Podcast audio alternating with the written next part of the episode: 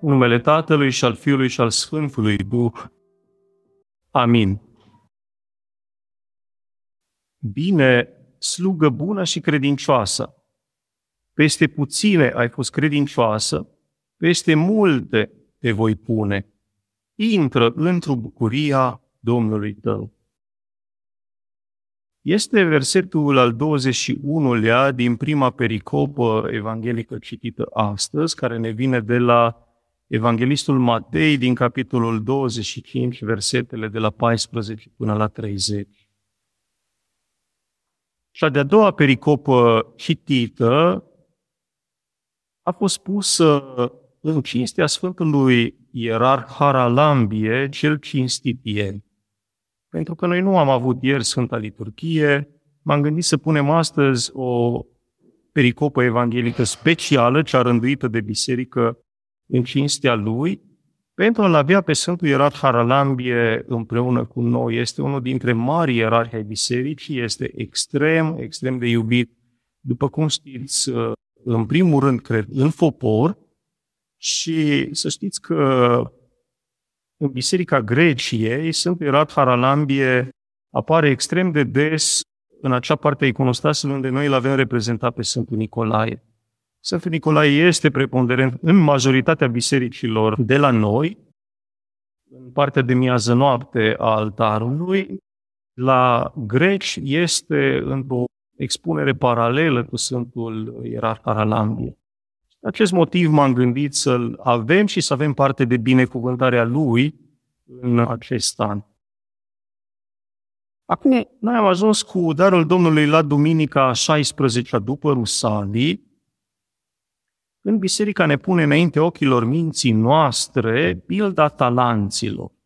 Este una dintre cele mai cunoscute pilde, parabole ale Mântuitorului, și înțelege succint din această parabolă că un slujitor care înmulțește talanții sau talentele, putem să mergem și pe această linie, pe care ne oferă limba engleză cu privire la acest cuvânt, este răsplătit de către Domnul și Stăpânul său. Și mai ales este lăudat. Observăm că acțiunea și dinamismul sunt preferate pasivității care este, după cum ați și auzit, extrem de păgubitoare. Dincolo de această introducere, astăzi noi vom vorbi despre talentul Teodorei și vom încheia cu câteva concluzii. Ce vom învăța astăzi? Că fiecare trebuie să punem în mișcare darurile Domnului zidite în noi. Și acum, oprirea principală vă spuneam că va fi asupra talentului Teodorei. Pentru că în anii anteriori am vorbit despre interpretarea exegetică a acestei parabole, m-am gândit să urmăm o altă cale, rămânând după cum nădăjduiesc că veți înțelege în zona dorită de pericopă sau zona indicată de pericopă. Mărul cel din tâi talentul pe care Dumnezeu l-a sădit în mine, ți-l înapoiez neatins. Este fecioria mea. Cel de-al doilea, asemenea dinarilor, este fiul pe care ți-l voi dărui. Așa îi spune Teodora, o tânără nobilă din Paflagonia, din nordul Asiei Mici, lui Teofil, împărat al Bizanțului între anii 829 și 842.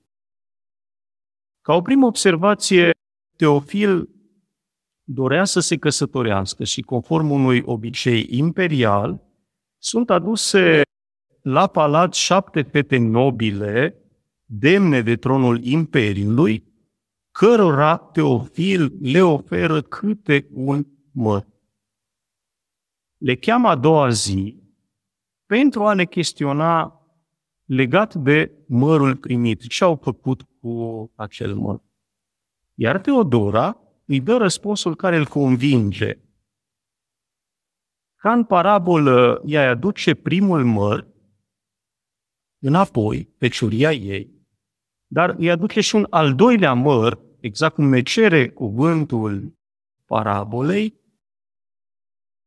prin promisiunea că îi va oferi un moștenitor pe care orice împărat și-l dorește în primul și în primul rând. Acesta este talentul suplimentar. Și să știți că este o scenă aceasta teribil de importantă în istoria și în existența Imperiului Bizantin, dar mai ales a bisericii, după cum veți înțelege. Ca o observație, să știți că tot aici, în acest grup de șapte fete, se afla și Casiana, o nobilă la fel de specială, de data aceasta de lochiat din Constantinopol, care are un dialog celebru, sunt întâmplări reale ce vă relatez acum, cu același Teofil care, copleșit, marcat de frumusețea Casianei, îi spune în momentul în care îi oferă mărul, prin femeie au intrat în lume cele josnice. Adică prin Eva a venit căderea și toată prăbușirea spirituală a neamului omenesc. Iar ea îi răspunde prompt, franc, prea franc pentru orgoliul unui împărat bizantin, citesc cuvintele Casianei, și prin femeie au venit cele mai alese, referindu-se la Maica Domnului și întruparea Mântuitorului și venirea Lui în lume. Aceste două momente aparțin unor relatări diferite, dar sunt cu siguranță complementare și îi oferă Teodorei tronul Bizanțului, iar Casianei liniștea și mai ales independența după care ea plângea. Ca o a treia observație, imnul Casianei sau cântarea Casianei, cum se numește ea, se cântă la Denia din Marțea Mare și totodată la liturgia darurilor din Miercurea Mare, adică niște momente de o copleșitoare importanță. Se cântă acest imn al ei care este, fără a exagera cu nimic, tulburător de frumos. Pentru că ea devine în viața monahală pe care și-o dorea și pe care a îmbrățișat-o, una dintre extrem de puținele femei imnograf din istoria bisericii și singura, alături de Ana Comnena, care a semnat cu numele ei propriile creații, singurele femei. Ca să înțelegeți mai bine, în Biserica Greciei astăzi nu există femei la strană. În Biserica Greciei avem instituția de care vorbisem și altădată a psalților, și sunt bărbați. Vă dați seama ce însemna în urmă cu 1200 de ani să ai o femeie care scrie imne și cântări alese închinate Domnului pentru niște psalți bărbați. Și acum revenind.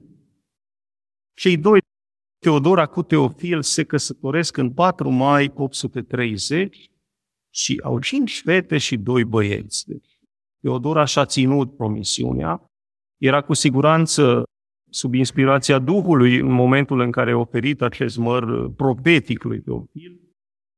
Dar, din păcate, Teofil, un an mai târziu, dă un edict cumplit împotriva icoanelor. Iar după șapte ani, în 838, îl dă și pe al doilea, cerând distrugerea tuturor icoanelor din Imperiu și pedepsirea groaznică a celor care le cinsteau. Teodora, în același timp, în paralel, avea propriile icoane în dormitorul propriu, unde se ruga și se închina Domnului Maicii Domnului și Sfinților prin aceste icoane. O altă observație, Teofil, pentru a-ți duce mai departe lucrarea de distrugere, îl numește patriar al Constantinopolului și al conducător al bisericii, pe Ioan Gramaticul, care domnește pe tronul patriarhal între 837 și 843. Era un iconoclast radical, deci nu tolera sub nicio formă icoanele, și ajunge într-un moment de nebunie, ea spune eu, pentru că pune de-a drept o anatemă patriarhală peste creștinii cinstitori de icoane. Acum, dacă privim cu ochii minții la icoana preasfintei de la Nicula, înțelegem că termenul de nebunie atașat, să spunem, lui Ioan Gramaticul, nu este deloc exagerat, pentru că Transilvania însăși și-a hrănit credința în ani grei și de restriște prin binecuvântarea Maicii Domnului de la Nicula. De-a lungul a sute de ani. Totul se termină brusc, în providența probabil a intervenit și a hotărât Domnul că Teofil a făcut destule rele, când uh, îl cheamă la judecată în 842. Pe tron urcă Mihail al treilea, fiul lor minor, al Teodorei și al lui Teofil, iar Teodora devine conducătoarea de drept și de facto a imperiului până la vârsta de majorat a lui Mihail. Îl numește patriarh pe Metodie, care este adus din exil, un bărbat sfânt, care, în cadrul unui sinod ținut în Palatul Patriarhal, alcătuiește un sinod icon, în baza căruia sunt anulate toate deciziile eronate și toate ereziile și ereticii sunt condamnați, restabilind cultul Sfintelor Icoane. Asta se întâmpla în 11 martie 843. Și pentru că sinodul s-a ținut în ajunul primei duminici Apostolului Mare, de care începem deja să ne apropiem și noi, de acolo, din acel moment, avem sărbătorită prima duminică din Postul Mare ca duminică a ortodoxiei. Așa cum știți că primim cuvântul de învățătură de la Patriarhie în întreaga noastră țară și peste tot este la fel, pentru a se sublinia importanța acestui moment în istoria Bisericii, importanța recuperării gândirii ortodoxe în biserică. Ce aș vrea eu să înțelegem din această zonă ceva mai tehnică și cu mai mulți ani, printre care a trebuit să ne strecurăm, biserica însăși s-a sprijinit pe răspunsurile ingenioase și mai ales pe viețile sfinte ale acestor două femei. Teodora, al cărei talent, cred că înțelegeți de acum, este iubirea de chipul frumos al Domnului, al Maicii Lui și chipurile Sfinților, completate în mod evident și armonios de o credință curată, vie și netemătoare. Iar Casiana, al cărei talent reprezenta alcătuirea de imne de slavoslovire a lui Dumnezeu în liniștea mănăstirii, a făcut asta întreaga viață și să știți că în perioada de prigonire a lui Teofil a fost inclusiv biciuită. Era stareță de mănăstire și a fost biciuită pentru că ascundea icoane în mănăstirea ei. Fiecare dintre ele i-au slujit așa cum le-a fost dăruit de sus. Dar nu au stat, nu au fost pasive, indiferent de pozițiile privilegiate pe care le aveau, și Casiana da răni pe Teodora ca împărăteasă, și au muncit cu timp și fără timp prin uneltele pe care Domnul le-a zidit în ele. Și acum, ca ultimă observație, cu fiul Teodorei, cu împăratul Mihail al III-lea, trebuia să se căsătorească și Irina, care, urmând unui alt talent descoperit de sus, a ajuns stareță a mănăstirii Arhanghelilor din cartierul Crisovalan, cea pe care cu imensă nevrednicie o numim Maica noastră Irina Crisovalantu, al cărei talent a fost rugăciunea neîncetată. Atât pe Irina, cât și pe Teodora le avem pictate pe partea de miază noapte a bisericii, a capelei noastre.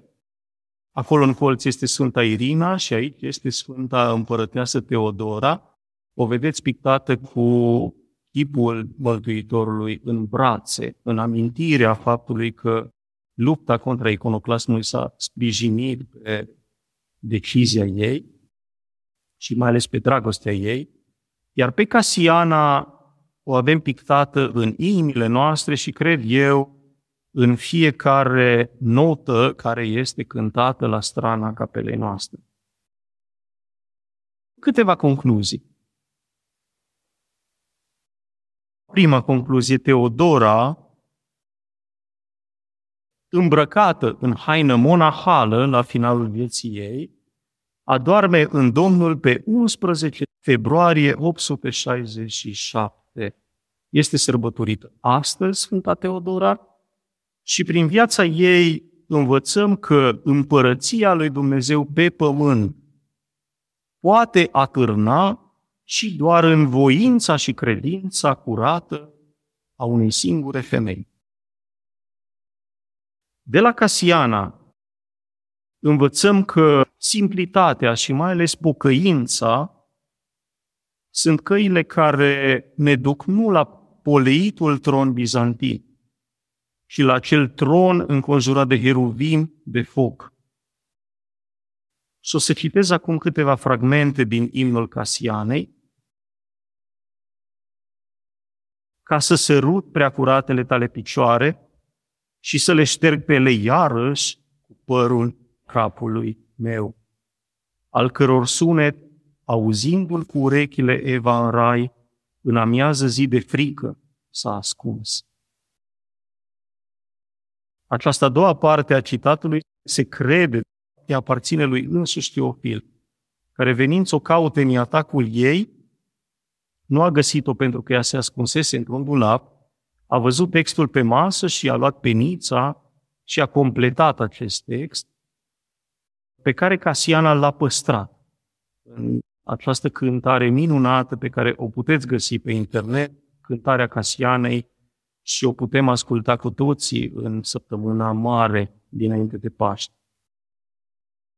Iar a treia concluzie și ultima, de la Irina, învățăm că rugăciunea continuă, asiduă, fermă, este vântul pe care trebuie să ne-l dorim în velele, în pânzele capelei noastre, pe drumul spre marele moment al sfințirii, al nunții ei cu mirele Hristos. Amin.